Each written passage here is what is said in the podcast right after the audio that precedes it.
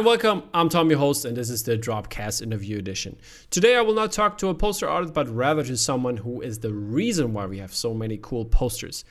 Michael Jonathan Smith is a writer of at least one of your favorite TV shows, like Cobra Kai, for example. And we will talk about how he got where he is in Hollywood right now, and also about pop culture and how much he needs to get his wife to make art for his shows. So stay tuned, head over to our Instagram profile at DropMacOfficial, and don't forget to smash that like button.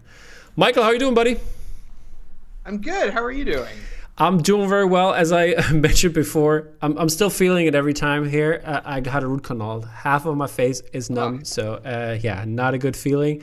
And and I also have like after we do the interview, there will be uh, I will be uh, having a live show with uh, Vice Press. Oh, cool. So that's that's that's, that's awesome. going to be next. So it's gonna it's gonna be a long night for me.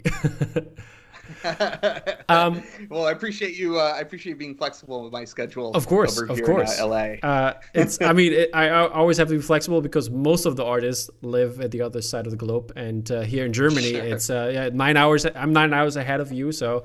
Um, but it's it's still fine. I love doing this, and I'm glad to have you on, and uh, glad to get a writer's perspective because before I had for my German podcast, I had a director on, I had a casting agent on, I had actor on, a, a movie critic on, and all that. And into the world of writing. And uh, before we're going to start, I have a speed round for you as well. So yes, um, let's do it. Let's hear what you're going to come up with the words I'm going to give you.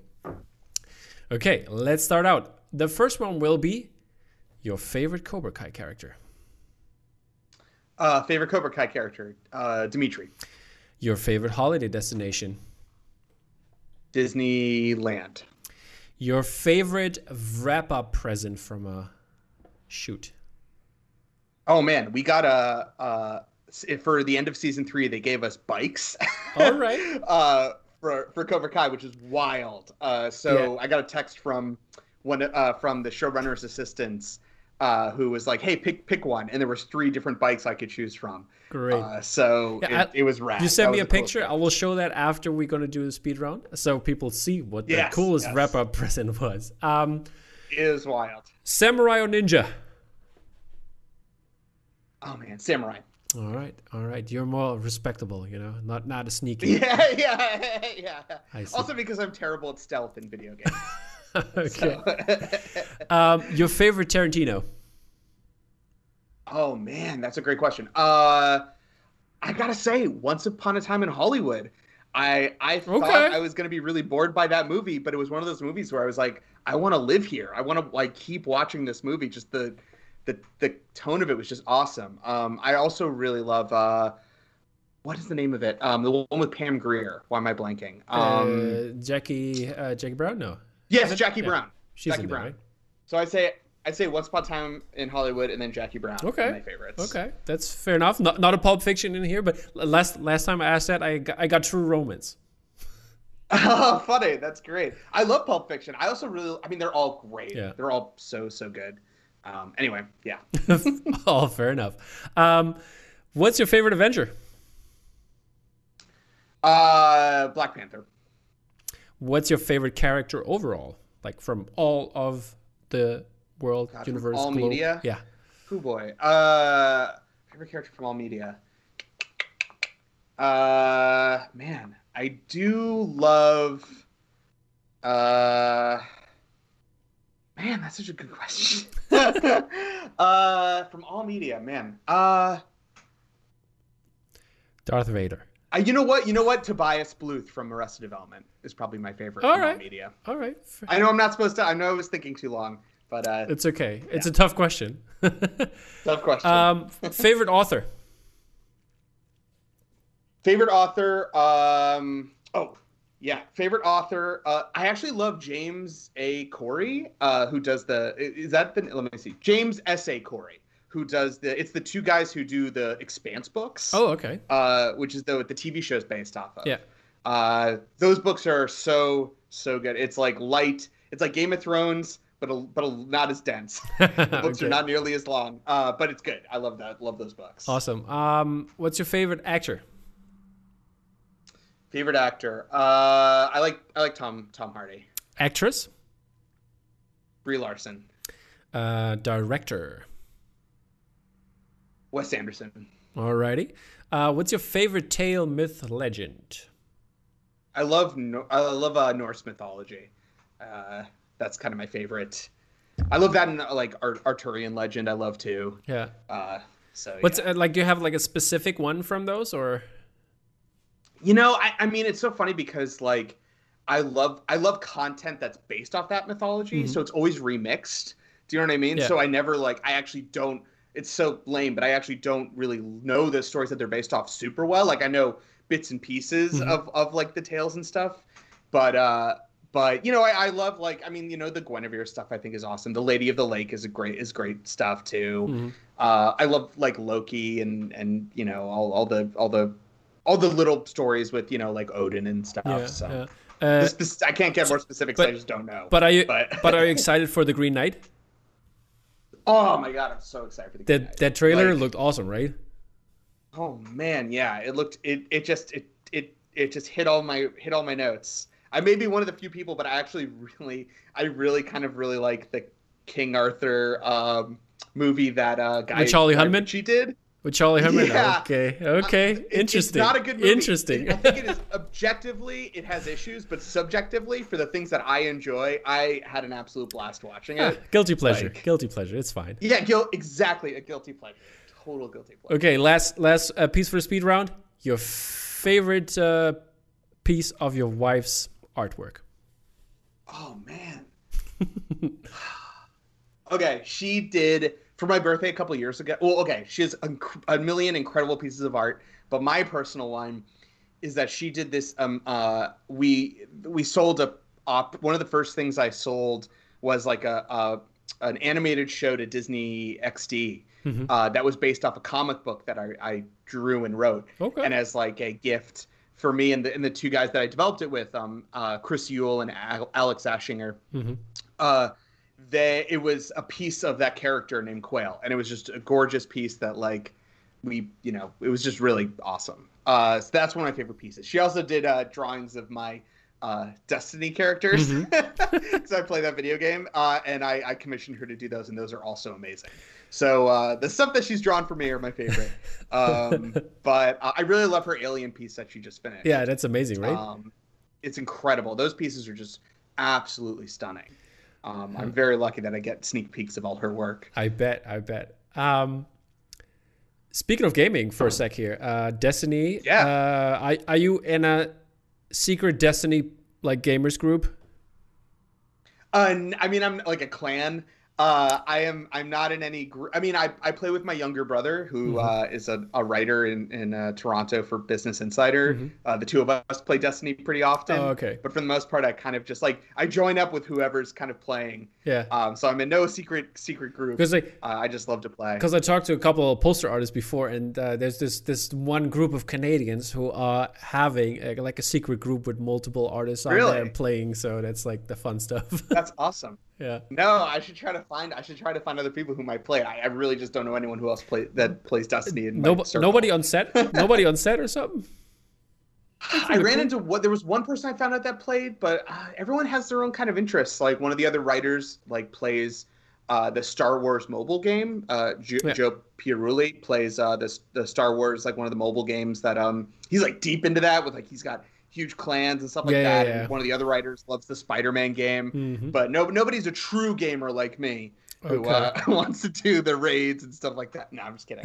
Uh, but you're uh, not okay. I. I, I would have taken taken you for that. I mean, no, no. I mean, I like I, I play casually, but I'm not like a diehard. I mean, I, I I I like playing, but I'm you know. Yeah, I used to play uh, Boar as well, and I I I'm, I was a huge uh, RPG player.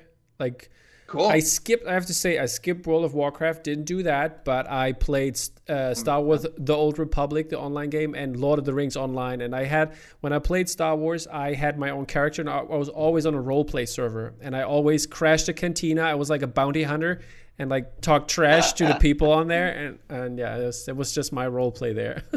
that's that's awesome. I fell hard into World of Warcraft. Like, yeah, I played. I I was deep in that game. Not deep enough to like do raiding and stuff like that. Um, mm-hmm.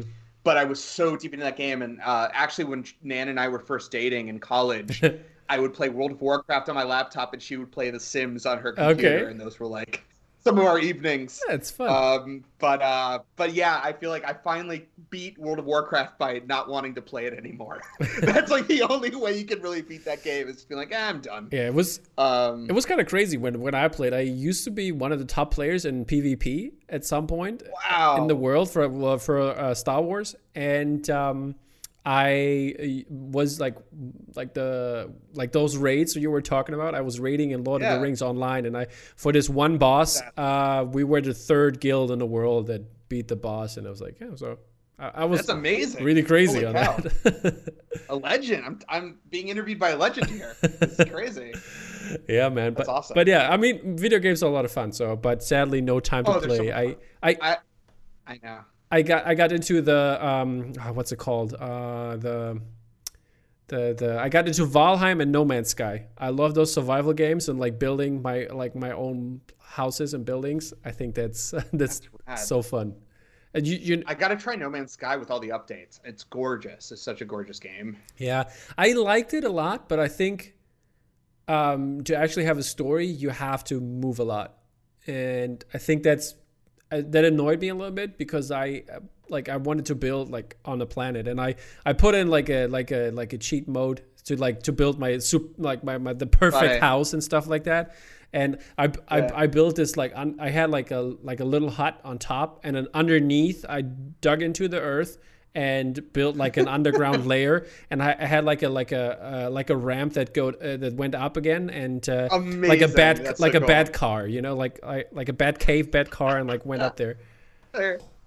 So. That's awesome. I love that. Oh that's great. it's really fun stuff yeah. It kills hours but it's so much fun Yeah, yeah, yeah, it does. But yeah, let's stop talking about me a little bit here and get back to you. Yeah, okay. I, I want to know um, where where do you come from basically? Where did it all start? How did you get into writing? And uh, what what would you have done, by the way, if you were not have become a writer?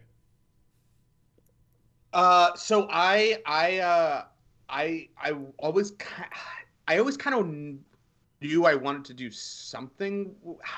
I, I don't know. When I was in high school, I wasn't sure what I wanted to be. At one point, I wanted, I thought I wanted to be a doctor, and and I was like, ah, I don't know about that. Like, I just get kind of queasy around mm. blood and stuff a little bit. So I was like, ah. And there was also way too much schooling yeah. for for being a doctor. So I was like, all right, pass. um, and I know this might this might be kind of cheesy, but I went to go see the movie Memento at like a little art theater. I heard about it about a movie that basically is like in reverse, mm-hmm. and I was obsessed with it. Um, because this was like you know before trailers online and all that stuff. It's sort of like I just heard it through like a ma- I don't even know how I heard it through like a magazine maybe. Mm-hmm. But I went to go see it and it just blew my mind that someone could make a movie like that. And like, you know, I was in high school and it's it's a movie that, you know, now you see the seams a little bit, but at the time just the magic of like the experience totally captured me. And I walked out of that movie being like, I want to do that. Mm-hmm. So I started getting really into that. At the same time, I was also doing like a public access TV show with a friend of mine, this guy Brian Carroll in, in, in Connecticut. Mm-hmm uh, where I was growing up. Uh, so I went to so basically I knew I wanted to do films. I went to film school at Syracuse where I met Nan, um, and we started dating in in college. Uh, and my senior year, I realized I wanted I actually wanted to pivot to television because you know TV was getting better and better, and and it started being like you could make a movie that took place over seasons, and you have these incredible season finales, mm. and what was and just you're watching characters grow. And oh, sorry, go ahead. Was there uh, like a TV show that stuck out for you in, in terms of oh, that's that's what I want to do, like like I don't know, Sopranos, for example, or something like that? You know, yeah, yeah, yeah. You know, it's so funny. We were watching a lot of like, uh, we were watching a lot of um, of like Six Feet Under. Mm-hmm on on HBO and and watching extras on you know on the uh, I don't know if it was BBC or what, but but extras and we, we got it off Netflix. Yes. we were getting DVDs of Netflix of extras and and the British Office. Yeah, people. And, and just the way that like you have to say that I don't know because because there was never I think there was never a Netflix uh, DVD rental thing here in Germany. So for the people here, it's like yeah, sorry, there was that thing. yeah, it was. They were sending us DVDs, like so. And and at the time, it was a friend of mine told me about, like, oh hey, there's a thing called Netflix where they have all these rare Criterion movies that are really hard to find and stuff like that. So that was how I started getting into that. Mm. Uh, so I started doing TV shows, and yeah, so it was like Six Feet Under and extras, and and um and and the British office and the American office too, which was starting to really mm. hit its prime then. Uh, and I took like some TV classes just like about the golden age of television with this professor Todd Sedano, who's awesome. And yeah, so I came out to LA. Uh, my my cousin, I have a cousin who's a, a executive, uh, or she was a, a, executive producer, I should say.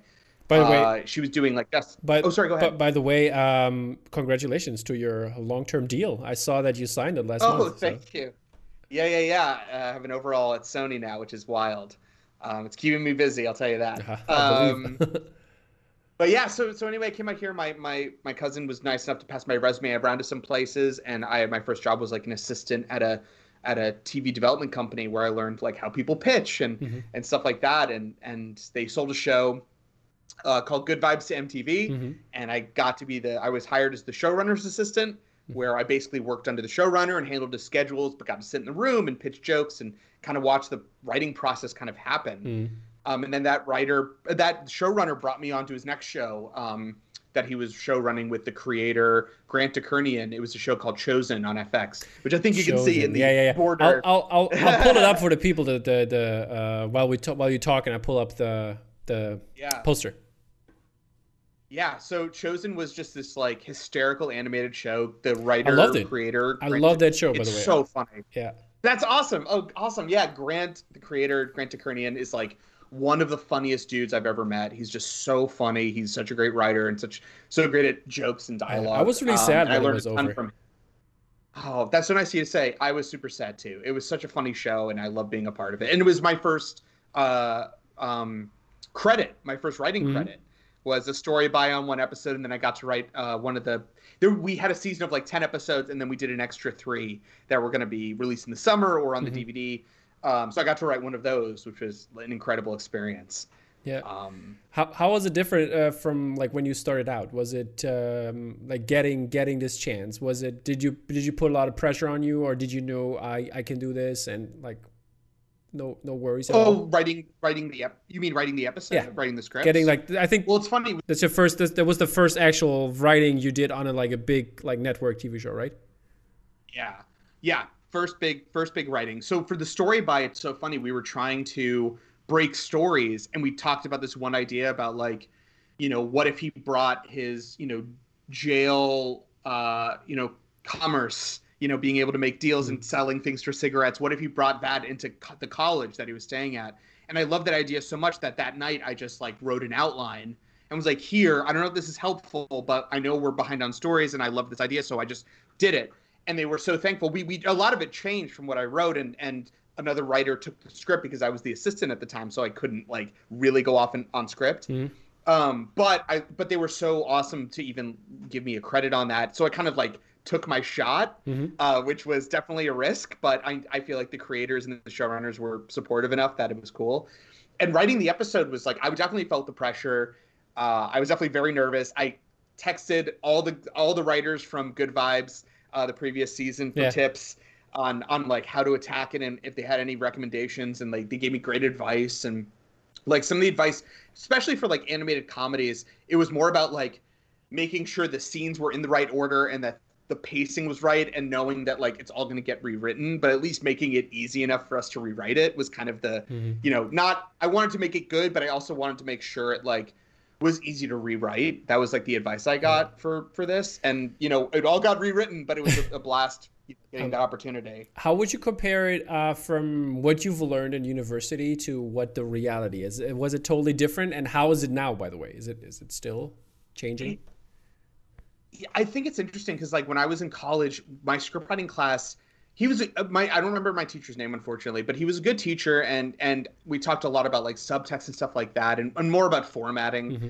But I felt like I learned the most about how to write just like sitting in writers' rooms, watching stories get broken, seeing why what jokes got picked for what reason.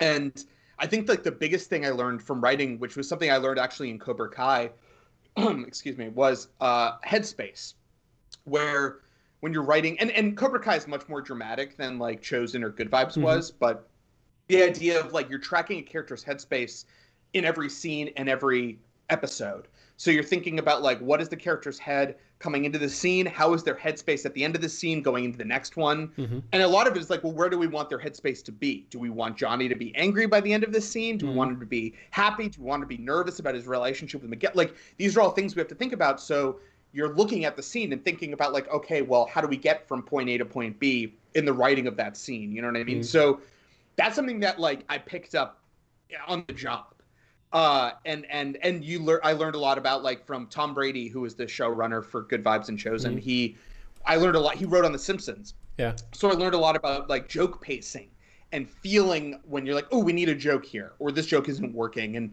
and you know, ending scenes on jokes and and stuff like that. So like, I feel like I just learned a lot. And then uh, I was an assistant on uh, Atypical on Netflix, mm-hmm. um, and on that show I learned so much about like how to break a season, how and this is something I've done in every show now and I'm going to do on my own shows where basically for this is what I did on Cobra Kai. This is like my main job was to make a giant grid of every single character and every single episode yeah. and kind of almost like filling out like okay, what do we know is there is happening in these episodes for these characters? You know, like okay, like in season three, we know Daniel's gonna, you know, his business is gonna be in trouble, and he's gonna go to Okinawa, and he's gonna learn this. Like we were filling out that grid, mm-hmm. and then we'd see where we'd had open spaces, and be like, okay, well now we know what we need to fill in. We know we don't know this necessarily, and, okay. you know, stuff like that. So, but I learned that on Atypical. That was the first show I saw that did that. So I can um, I can imagine that as being like to make up the whole character and the backstory. That's that's what you try to do to like fill when you mean fill in those blank spaces or no, not even not even uh, backstory necessarily. It's more like here's what this character is doing in episode one. Okay. Here's what this character okay. is doing in episode two. We don't know what they're doing in episode three quite yet, but we know what they're doing in episode four. And then as we're oh, like okay. breaking episodes, it's more of like a giant seasonal look to just okay. track what the show's looking like for that season and if we have ideas for the future where we want the show to go yeah. stuff like that if that makes sense yeah yeah yeah yeah it makes sense totally um looking from the perspective that you said you had different jobs uh, throughout the years, and you also had different jobs on uh, when you were when you started for, on Cobra Kai and where you are now. Um, what what are those jobs, and um, what does it entail? Yeah, so the way it works on so when I was an assistant, I was a writer's PA, mm-hmm. which is basically you're getting lunch. Mm-hmm. you're getting lunch and you're doing administrative work, and sometimes you sit in the room to listen. It's like low man on the totem pole, but you're part of the team and you're kind of learning mm-hmm. on the mm-hmm. job. Writer's showrunner's assistant is you are basically handling the showrunner schedule. You're keeping them on track because the showrunner has like they they might be you know writing one episode but they might have to be on set for another mm-hmm. episode mm-hmm. and look at post of another episode like you're just kind of juggling a lot of that stuff especially once production's going mm-hmm.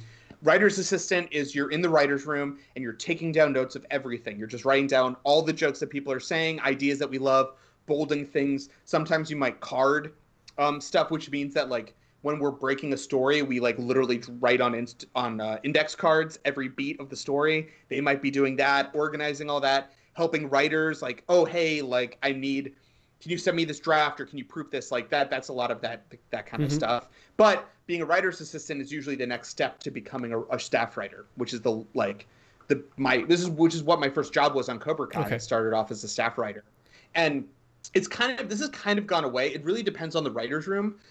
But when you're a writer, there's different like levels. You know, like staff writer is usually the lowest level. Then you're there's story editor, executive story editor. I think producer or no co-producer, consult, uh, co-producer, supervising producer, co-executive producer, mm-hmm. and then executive producer. So the lower end, the uh, lower end ones, typically like in network shows, you might be more there to like pitch jokes or throw out ideas, but it's really the higher up writers that are kind of leading the conversation, yeah. the showrunner and the co-EPs. Um, so when I was on Cobra Kai, I kind of, you know, was kind of took a step back and was it was still involved, but was kind of like more just being supportive and just trying to like pitch ideas when nobody had ideas. Um, but what was so awesome about my bosses, Jon, Josh, and Hayden, the, the big 3 mm-hmm. of Cobra Kai, um, they believe in like best idea wins. Um, it doesn't matter. They don't care about writing levels or anything like that. So it, it's more of an equal footing. I just know that some shows mm-hmm. do care about okay. that level stuff, but it's more about like experience. And the more that you're writing on shows, the more you kind of bump up levels. Mm-hmm. What What would you say was uh, your favorite position because like for example i had i talked to somebody uh, from the creative side in terms of like poster design and artist wise uh, yeah. they didn't like to be a, like an art director like which get the higher pay basically in the end they sure. li- rather like to be the designer illustrator you know is, yeah. is there something for so you for me I, I mean it's a little different because like i'm kind of doing the same job okay uh, at every level but because i'm higher right now i'm a co-executive producer uh, on season. I'll be a co-EP on uh, season 4 mm-hmm. Um, uh, I think I was a co-EP on season three. No, wait, sorry. No, I was a supervising producer on season 3 i mm-hmm. I'll be a co-EP on season four. Um, and I like I've I've loved being a co-EP because one, I, I mean, it's more responsibility, definitely more pay, which is always very nice. but also, um, the, the the the creators, you know, uh, Jon Hurwitz, uh, Josh Heald and Hayden Schlossberg, they they've been so supportive and letting myself and the other co-EPs um, sit in on post mm-hmm. and and post production, helping out with edits, giving awesome. notes on on cuts. Uh, we've been, you know, on set. Uh, I've been on set. I've been a on set writer the past three seasons. So mm-hmm. starting with season two, season three, and now season four. Uh, I've been on set with uh, the other two co-EPs, Joe Piarulli and Luan Thomas. Mm-hmm. How's that? Um, how, who were on the show? Yeah, how, how's that? How's that working on the set? Then how's that for you? Um, is that totally different from being in a writer's room? And uh, yes, it's extremely different. So in a writer's room, it's more about like my job as a co-EP is to help lead the conversation when the creators aren't there, and because they're so busy, they have other shows mm-hmm. uh, that they're that they're producing and developing and pitching it's up to us to kind of keep the conversation going to know what we need to do in the room to break like if we're breaking stories mm-hmm. making sure we're breaking the story and then bringing it to the our bosses and pitching it to them and hearing their notes and then doubling back and kind of you know making sure the, sh- the train is moving on time on on production on on set it's it's kind of similar but it's less it's it's less about like the actual i mean we're still doing writing we're doing rewrites of episodes you know as production's mm-hmm. going but we're also on set helping maintain the tone of the show like because myself and joe and luan have been on the show for as long as we have we know pretty intimately what the tone of cobra kai is okay. and we know what works what doesn't we know the context of the scenes that we wrote we know we understand why you know we made these decisions mm-hmm. in the room so when everyone asks us questions whether it's costuming or props or the director that's directing the episode um, that that we're shooting that week, like we have answers as to like that is a great idea, but it doesn't quite match the tone of what we're thinking and helping compromise and and because it's very collaborative. Mm-hmm. But we're really just on set to be the people who can answer questions when the creators can't be there, and it's a it's a very exhausting job, but it's a blast. It's like you're pitching jokes, you're you're you know problem solving on the fly, you're making quick decisions, mm-hmm. you're watching the show get created, you're you're helping the you're talking with the actors um, about you know they're giving us notes about the scripts that they've just read and we're kind of interfacing with them we're giving them you know thoughts on performance and ways they can you know oh that was amazing could we try one like this you know we're helping the director with that a little bit just to make sure that it feels consistent because the directors are, are all different mm. um, for, for the episodes yeah so i see yeah um, how was it for your family when you uh, when you told them i'm going to be a writer were there, were there support there? Was there like understanding? I was very lucky that my parents were extremely supportive. Uh, I mean, my parents are huge movie buffs. Mm-hmm. They're big TV buffs. Like they watch everything. Literally every week, we would every weekend we would go to the movies, whether it was a good movie or a bad movie. We would go, uh, and it was always awesome. And and so when I told them what I wanted to do, they were very supportive because they saw how passionate I was about it. Great. And I, I don't know if you I, I feel like you may have asked me earlier, and if not, I apologize. But you asked me if I was going to do any other job besides writing. Yeah. And I think, and I, I honestly don't think I could. like okay. I kind of, I kind of put it, put all my eggs in this one basket a little bit, which is, you know, a big risk. But I feel pretty strongly that like, if you really care about something and you put all of your effort mm-hmm. and all of your attention on that one thing, it, it's it's it's not going to be easy, but I, I, I, it's harder to fail. I feel like, and and yeah. I think some people who are completely passionate about writing don't make it, which is really tough. It's like really, really hard. But the people who I've seen that have struggled the most are the ones who are just sort of like not as focused. Mm-hmm. Like, oh, I think I kind of want to do podcasts. Mm, I kind of want to write. You know what? I kind of want to act. Oh, I kind of want to do this. Like, maybe I kind of want to get into this. Like, it, it's just sort of. It's it's just harder, and, and and honestly, a lot of it is luck. Like I got lucky, like that I was in the right place in the right time for a lot of this stuff, yeah. and and and I did have like a family member that you know passed my resume along. Um, but I, you know, I've worked hard. Like I've written, I've I write as much as I can. I'm constantly thinking about new ideas. I have like a ton of stuff that I'm always like. I, I like having plate spinning. Mm. So I feel like part of the ways I've succeeded is because I, I writing is like not just my job. It's like my I love it. It's my hobby. It's like all I think about. And mm. you know, I'm I'm not really into sports uh, or or other hobby stuff. Like basically, my interests are writing watching TV and movies and video games and like there are other little things I enjoy too outside of that. But those are like my three main hobbies, and I know that feeling. That's like kind of it. Like yeah, yeah, you know. So it's like all encompassing. So. Mm. Right, I, like I, I feel like if I couldn't write, I don't know what I would be doing. And luckily, things have worked out, and, and I'm able to make a living doing it, which is awesome. And I feel very lucky. Did you so. always imagine writing uh, in terms of for TV or movies, or did you also imagine like doing literature or things like that? You know, my um, I always loved dialogue. Like I always loved reading dialogue in books. I always love like I excuse me my dr- i would love to write a book someday i have an idea for a book that i kind of like teeter, you know, I tinker with occasionally, but mm-hmm. like, I I love script writing because you're just writing dialogue yeah. for the most part. I mean, you are writing action, and and I've gotten better at writing action, but like. I just love dialogue. I've just like have always kind of like had a bit of an ear for it and listening and and mm-hmm. that's just something I've always paid attention to. So um I would love to write a book book maybe someday, but it's just so it's like it's so hard to sit down and write that kind of thing. Whereas a script, I feel like it takes a lot of work, but it's more in my wheelhouse. So I feel more comfortable writing scripts and, and, pitches and stuff like that. Yeah. So, but it's awesome. Um, tackling on to that, uh, uh, tagging on that is, um, I was wondering how how is the process? How do you write? Is it I don't know? Does ideas come under the shower um, while you were singing or whatever? Uh, like how, how do you come yeah. up? Like where do you write? So I I do I do do some writing in the shower in my head. That's like kind of my like thinking about ideas and kind of you know re re you know looking at new ideas and kind of reworking mm-hmm. it. Um i used to do writing at coffee shops before the pandemic. That was where i would do most of my writing.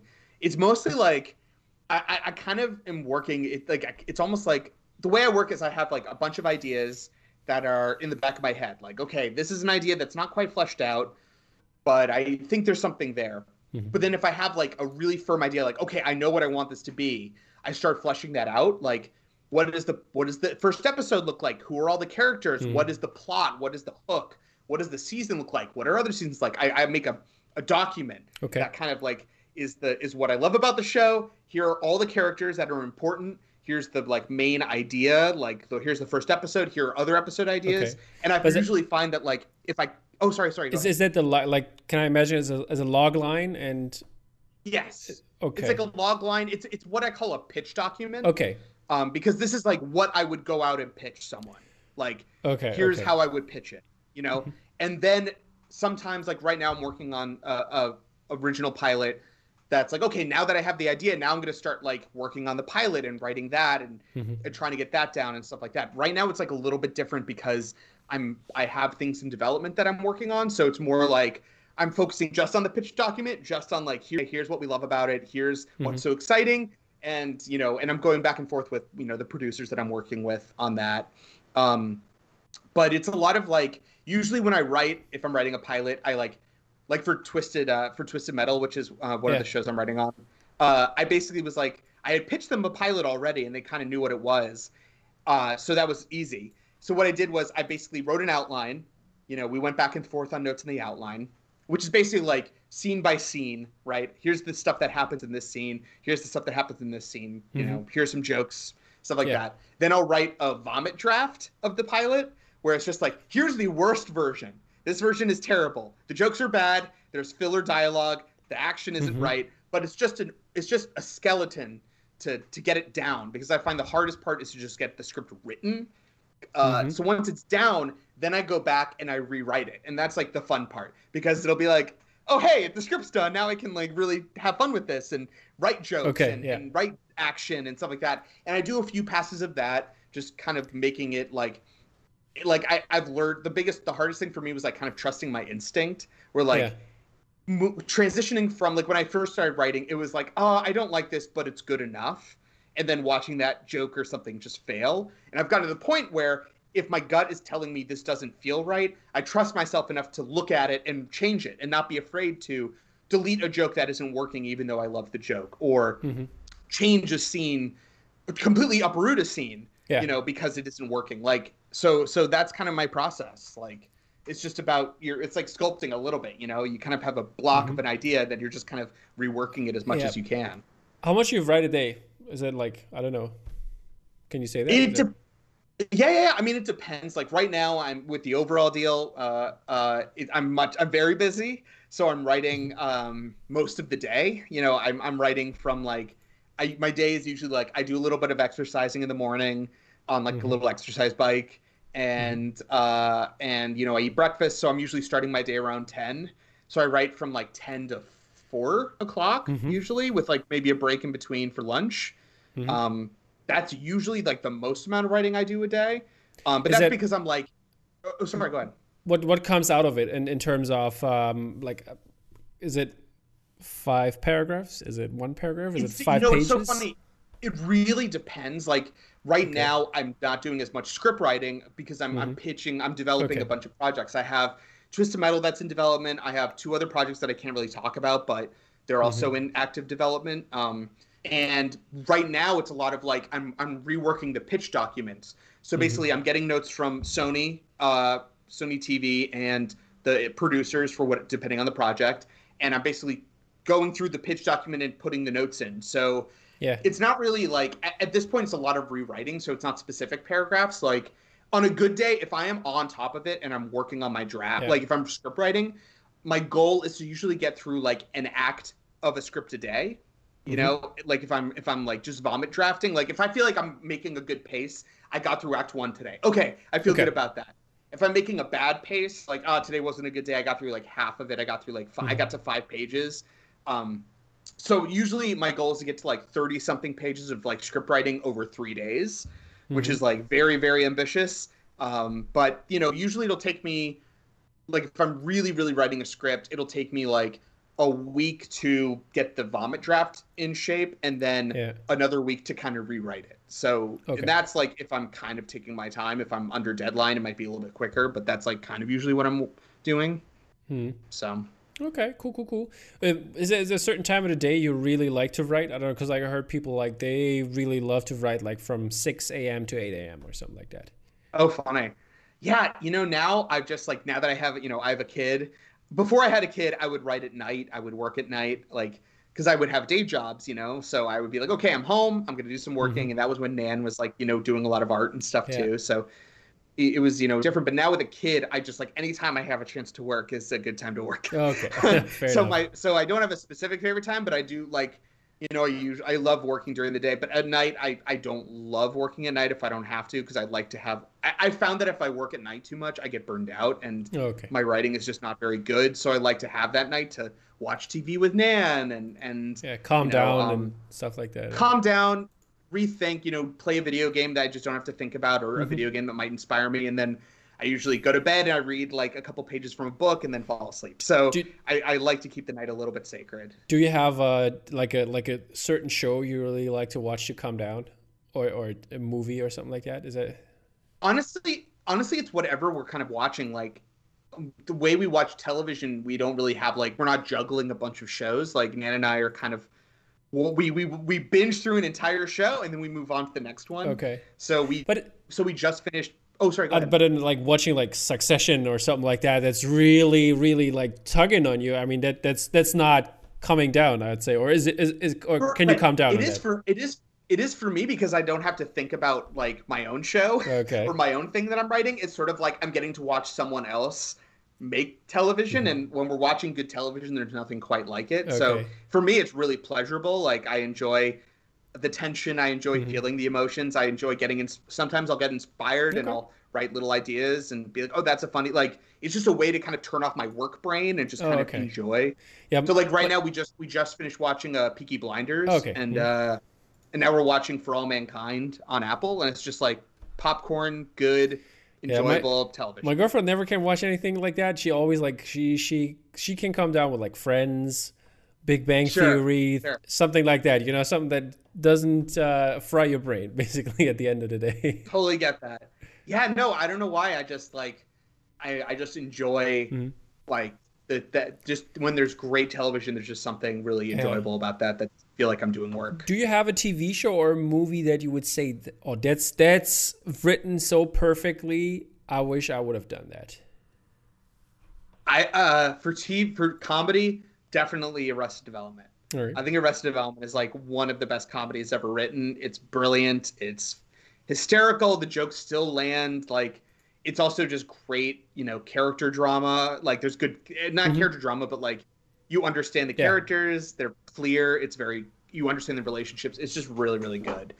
Um, so I'd say that show, and I would have loved to write on that show. Okay, okay. And uh, you have a movie as well, or that you thought, oh, that was so well written? Oh man, I mean, I love. Um, I mean, I love Wes Anderson's movies. Yeah. They're so specific. They're definitely, you know, an inspiration for my work, um, at least my personal work. Uh, so maybe Wes Anderson movies I, I would have loved to have written, but but they're so singular. You know, they're so good. Is, is your favorite Life Aquatic? Life Aquatic? Yeah, yeah, the Life Aquatic with Steve Zissou is my favorite. Okay, why is that? It's a I I think it is. I just thought I, I actually per, this might be um, uh, you know this might be a, a, questionable opinion, but I think it's maybe his funniest movie. All right, it's like so goofy and, yeah, and so weird, I and it's like movie. it has these. It's so funny, and there's like just the stuff with like the dolphins, like the yeah. dolphins always watching them is just so funny and weird, and and like I love I do love like animals and sea animals and stuff like that, and and, uh, and just like there's like a fantasy element to all of it too, which is very cool. And it's just like such an odd, sweet, very you know melancholy little movie. So I, I love that one. That one's my favorite for sure. All right. Speaking of favorite movies, um, what was the last um, what was the last show or movie that you watched? So last show we just finished season one of For All Mankind, which is incredible. Mm-hmm. Yeah, the, the uh, second really season is that. also really great. I, I started watching it, yes. but I didn't finish it yet. I'm like in the middle awesome. We're starting it. I think we're going to start watching that tonight. Um, so that's the latest TV show we watched, which is great. Mm-hmm. And then the latest movie we just watched Mitchell's versus the Machines on oh Netflix. Oh my god! I mean, you work you work it. for Sony, so but I'm, I'm I'm I don't work for Sony, but I can tell you this this is such a great movie. It's one of the best movies of so the year. One of the good. best movies of the easily. It, I totally agree. I thought it was awesome. Uh, it's actually funny for season two of Cobra Kai. We we our offices were actually in Sony Pictures yeah. Animation. I was just about to ask so, that because I heard that on the other podcast. So yeah. Yeah, yeah, yeah. So we actually like walked through when they were doing Spider Verse mm-hmm. at the time. So they had all the Spider Verse artwork, and they had artwork for what would be later called, what would be later revealed to be Mitchell's versus the Machines. And I was like, wow, this movie looks wild. I wonder if it's ever going to get made. Um, so it was it was wild to like see all that stuff, and then now see. I, oh wait, that movie got finished. I'm I'm really happy that uh, Sony uh, or that that Netflix bought it and they changed the title because Connected or whatever it was was not a good title. Not a good. I agree. I agree. Mitchell's vs. the Machine is a much better better title, and it was oh, what a spe- it was such a good movie. Yeah, I loved that. Movie. Everything worked on it. I mean, it was like I don't know, it was Mike Rianda's like first movie, and I think he put like everything he had in there, and like it it shows. You feel it. It shows. You feel it so good. Yeah, that's the thing too that like he did such a good job doing that thing that like you know everyone says like you know writing advice is to write what you know. Mm-hmm. You know what I mean? That's like kind of the most typical writing yeah. advice, but I actually think that's like kind of a misnomer. It's like I think it's more use what you know. Mm-hmm. Like I think you could write whatever you want if you want to write sci-fi. You don't have to have gone to space to do it. It's more about like applying your emotions into what you're writing and making that feel relatable and and you and like things that only you understand, whether it's like addiction or your family, stuff like that. Like I think that's why Mitchell's versus the Machines works so well. Is clearly he's writing from like everyone has stories about their family, yeah. about traveling and and and growing up and having to leave your family. And I think like that movie does a good job like hitting those very very personal emotions yeah. without you know that feel relatable totally. with it while still you know, it's great. My, my girlfriend wrote when she applied for uh, university. She wrote this short story about her sister uh, and her when they were when they were really young. They wanted to go to the pool, and she's she's from Tehran, Iran, and uh, yeah, oh, cool, it's okay. like really hard to like get into the pool and like all the stuff. There's not that much uh, wow. around there, and uh, she really wanted to go. And it's like this story was so heartfelt, and I always like we have to pressure her a little bit here in, in this case because she has to make that story a short movie or something like that. It, it's such a that great sounds thing. amazing. She should do it. That'd be great. Is that the kind? What's the kind of stuff she likes to write? Um, she, I think she, like she, she tries to go for comedy, and it always it turns into drama. That's great drama's fun, man. It, it is, like but I but I think that's what she likes to do, and she's like like having the the um the immigrant background and all of that. She's like has like a lots of those stories, and that relates obviously to Germany a lot, and especially Berlin. Mm-hmm. Um, and, and um, there's a lot the potential and stuff uh, going on, and, and and all the projects he's working on right now, I, I think they're all really interesting, and I really love uh, to to see what she's going to do with them, and um, if something's awesome. going to get picked up. Good luck to her, man. Yeah, I will tell her. She, she's going to watch crossed. it probably because I, I told her, oh, yeah, cool. I'm interviewing with writers, so yeah, you need to watch it. I'm just doing this for you. so yeah, um, favorite movie and TV show. I mean, TV show Arrested Development. I'll take it. Definitely. Yeah, yeah. Arrested Development's my favorite TV show for sure. Um, my favorite movies. I have a few. Uh, yeah. I really love. I really love Mad Max. Fury Road is just like and these are movies that I'm just like, these are movies I could just watch over and over and over again. Like all the Mad Max you know? part, or, or just Fury Road? I think Fury Road's my favorite. I love. I think if I had to rank them, I would go Fury Road, Road Warrior, Thunderdome, Mad Max. I think that's how okay. I would. Are you excited for Furiosa? Yes, very excited. Uh, I, I, hope they find a way to include Charlize Theron in, in the new one because she's amazing. She's so good. I hope so. But, I, uh, since yeah, I, I was kind of sad when I heard that she is not going to be Furiosa, but I think if they're going to do the because because it should span about a certain time, not only one day like the other movies did, and maybe if it's like a longer time, maybe we can have her back for a couple moments. I hope so. She she was so good and she like defined that role, but uh, but yeah. I love Anya Taylor Joy too, so she's awesome. So I'm not like I'm mm. like okay, I'm still excited about it. I think George Miller is such an incredible director and and creator yeah. and uh, definitely big inspiration. So I love that. I also love Dumb and Dumber as like one of my favorite comedies. I think it's just like I, I haven't watched it in a bit, so I wonder how much of the jokes still last. But the last time I watched it, it's just such a perfect script. It's just so so funny, mm. um, and Jim Carrey's great. Yeah, indeed. Um, so I wanted to know what uh, kind of IP or field do you want to work on as a as a writer in terms like I don't know. Do you want to make a Marvel movie? Write a Marvel movie. Is that something I would love to make? it. First, first of all, Marvel and Star Wars. I would love to make those. That would be oh, amazing. Oh, by the way, uh, I don't know. Yes, yes. Keep talking. I'll I'll I'll get okay. something. I'll get something to show you. Oh please, yeah yeah. Show me show me. So I love those. But if I had to pick like an IP outside of the big ones, uh, I would pick. Oh my God, is that Baby Yoda? Yeah, I, I got this. That's I got this today.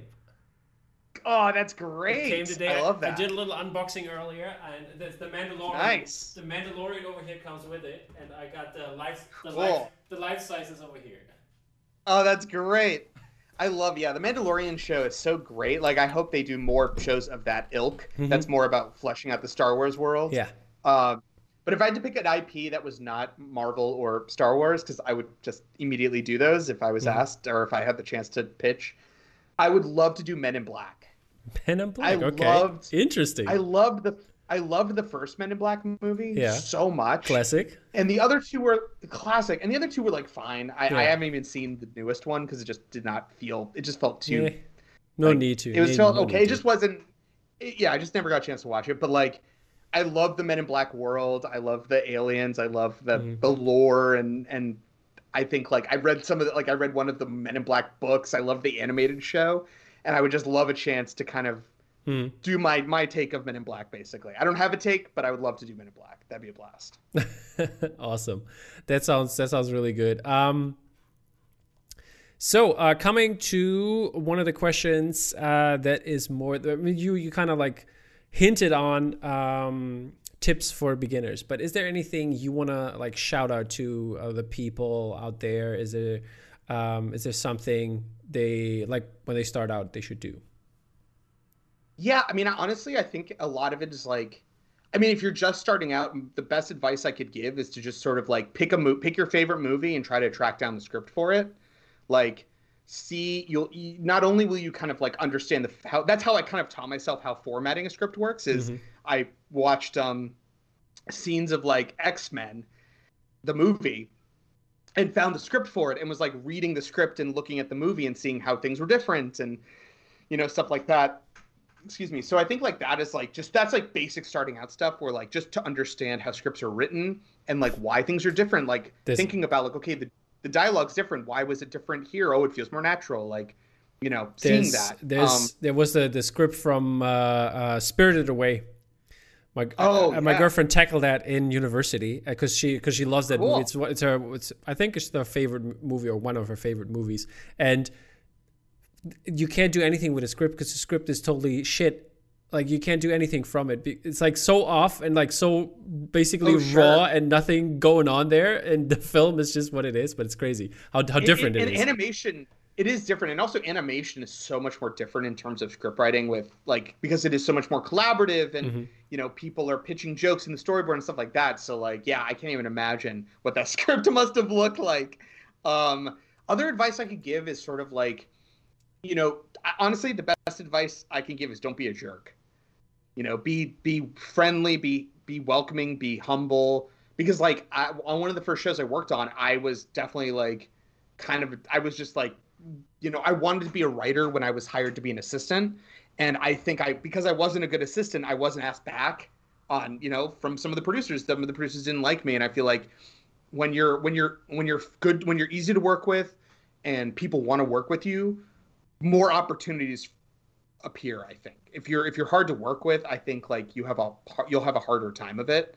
And I think like, if you're if you're a good if you're good and you're and you're helpful and you're humble and you want to work with others, you know, it just makes it a little bit easier. And uh, and I think it goes a long way. Uh, I feel like other advice. I, I think like I mentioned the headspace thing, like on the actual craft of writing. I think like think about your character's headspace. Think about like what how does the character change from the beginning of the story to the end like that's something i'm still working on you know i kind of forget about that like try to remember that's like that's your that's your like skeleton and if you want that to be like the character's going to by be this by the end you have to like stay consistent with that because when you don't hold yourself accountable with like your characters the, the story doesn't work as well. Mm. you know i think you people see through the cracks a little bit.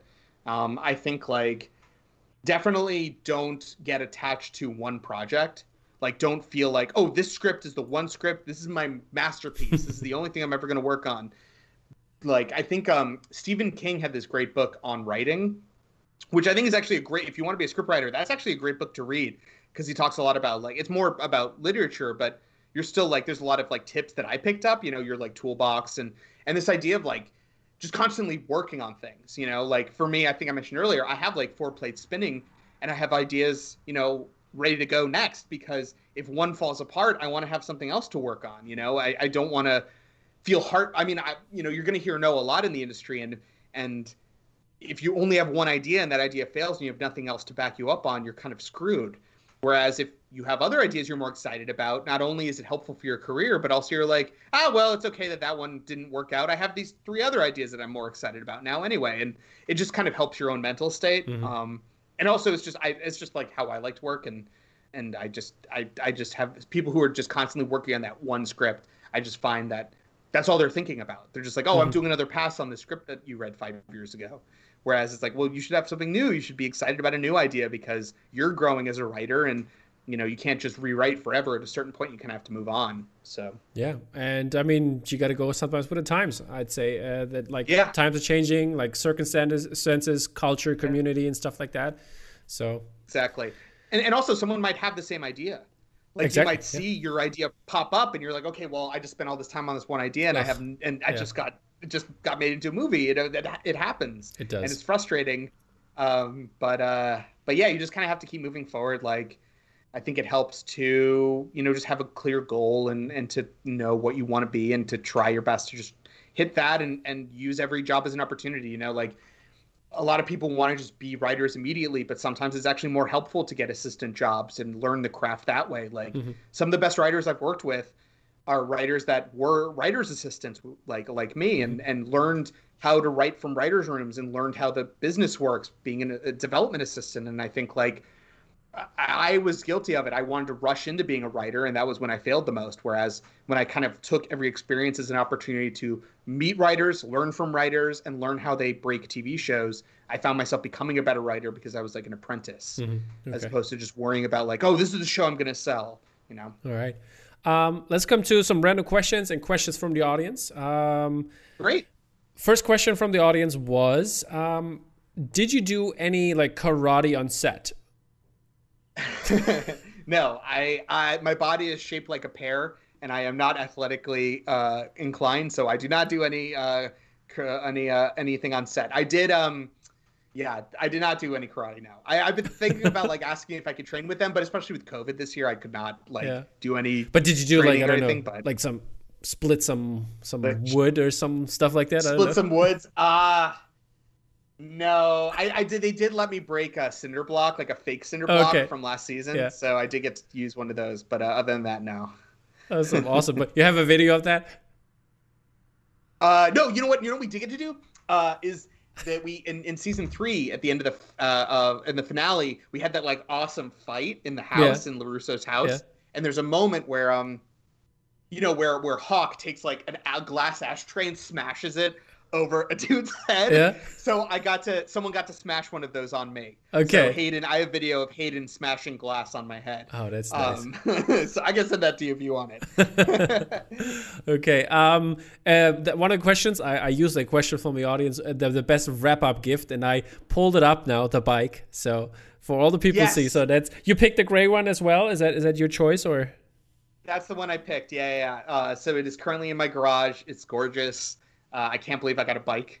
uh, it was funny though because the bike arrived and it was not, it wasn't built. It was like in a box. Yeah. And I don't know how. I didn't want to build a bike that I would be on, so I had to bring it to a bike store to build it for me because I just don't like. I yeah. have no idea what. I just am not that kind of person. So the bike store built it. Uh, it was awesome, perfect. But then I couldn't fit it in my car. Oh so no! I I basically had to have them take it apart so that I could fit it in my car and then bring it back and then loosely put it back together. Okay. It was a total nightmare. But uh, but it, yeah, the bike was definitely the best gift I got. It was rad. I've also gotten great shirts and and sweatshirts yeah. and stuff like is, that. Is there a relation to the show with the bike or?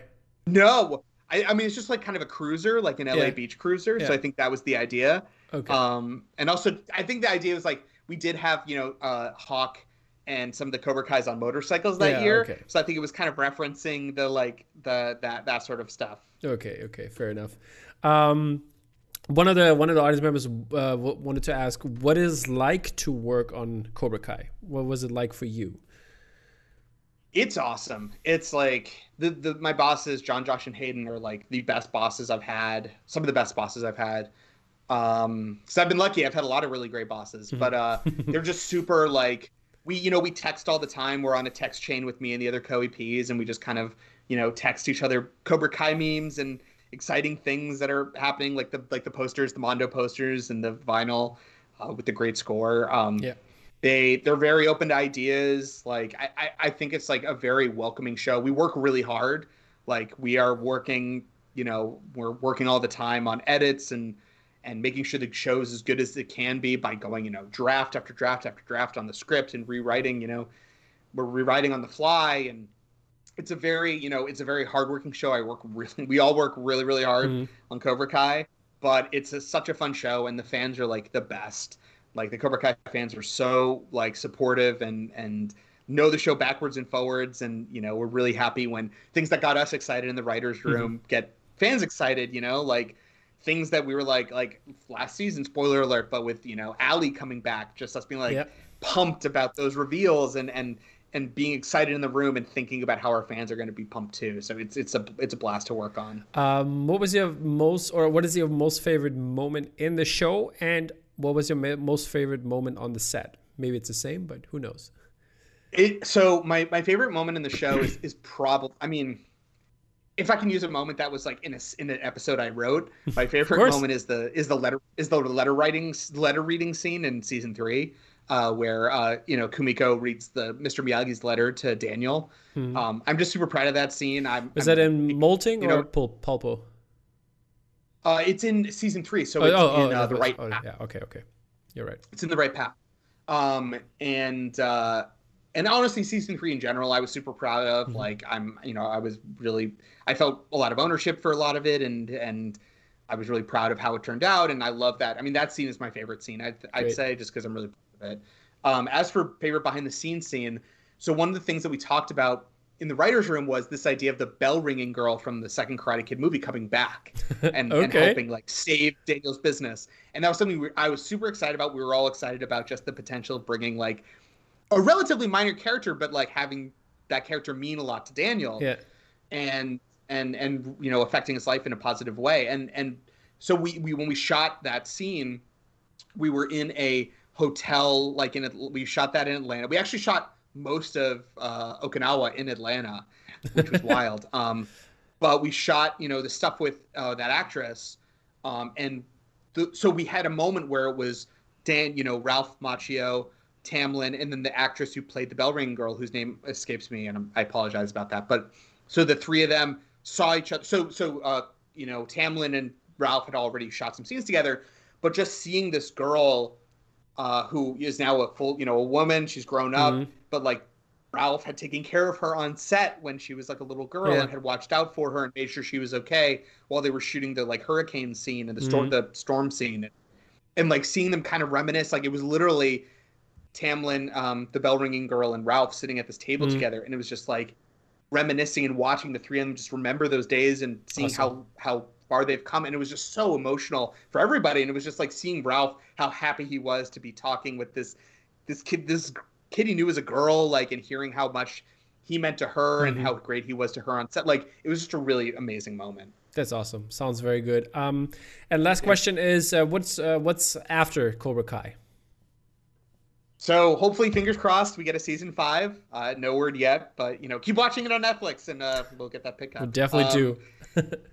uh, after that, so I'm working on. Uh, I can't talk much about it, but I'm. I, it's been announced that I'm writing Twisted Metal uh, for mm. Sony, and we're you know we're trying to find a home for that, which is very. I'm very excited about that. I love the game, and um, I love video games in general, so it's been really fun adapting adapting that, and I'm really proud of it.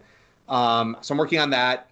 Um, I'm working on some other shows I can't really talk about quite yet because they haven't been announced, but uh, some comedy stuff, some animated stuff. Um, it's all going to be really, really cool. So I'm really, really excited. Um, so those are kind of the big, big ticket things that I'm working on. Awesome. Sounds very great. So um, before I let you go, I wanted to give you the chance to shout out where people maybe can find you if uh, they want to look up uh, what your stuff is about, and also give shout outs to anybody who wants friends, family, co-workers, mom, dad, who knows. Yeah, well, um, uh, you can find me. I said I'm not really on Twitter or Instagram anymore, but my my accounts are still open, so you're welcome to follow me on Twitter at uh, at, at Beardy McWhisker. Um, you can follow me on Instagram at I am Michael Jonathan. Um, or you can follow me at Beardy McWhisker. Beardy McWhisker is like my private account on Instagram, so you can like see it's all the tagged. link to I, my more public one. I tagged you all yeah. So. Oh, great. Okay, cool. So that's all tagged, so you can follow the tags. Um, other things you can follow me on. Uh, I mean, yeah. So those are the kind of things. I mean, watch Cobra Kai. I'm working on that. You know, support all the shows that I'm writing on in the future. So go look at those. um, shout outs. I'll shout out Nan Lawson. Check out her artwork. Her artwork's amazing. Definitely, uh, we cover her all I'm, the time. So. I'm, yes, so thank you. Uh, that's it's awesome. It's been so awesome watching her like like I like when we first moved out here, you know, she was working in editing, and I'm mm. sure she talks about this on your show. But like, just walking, watching her make art for fun, and then like start to make a business and have to quit her job to do it, like all that, I'm so beyond proud of her. So shout, I'll shout her out. Um, I'll shout out, you know, the Cobra Kai fans. Thank, thank you guys for watching and being so awesome and supportive. And uh, we we make it for you guys, and we're we're pumped that y'all love it. Um, so yeah, I'll, that's pretty much it for me perfect, perfect, man. Thank you so much, Michael, for coming on. It's been a pleasure talking to you and getting like this behind the scenes glimpse of a real Hollywood writer. So uh, that's really awesome. Sure, sure. Thank and uh, yeah, thank you, thank you for having me. I appreciate it. You're welcome. My pleasure. And uh, tell tell hi uh, to Na- uh, to Nan. And yeah, she's always Will welcome do. on the show. And uh, yeah, that's it. Thank you so much for coming on. Take care, guys. Awesome. Thanks.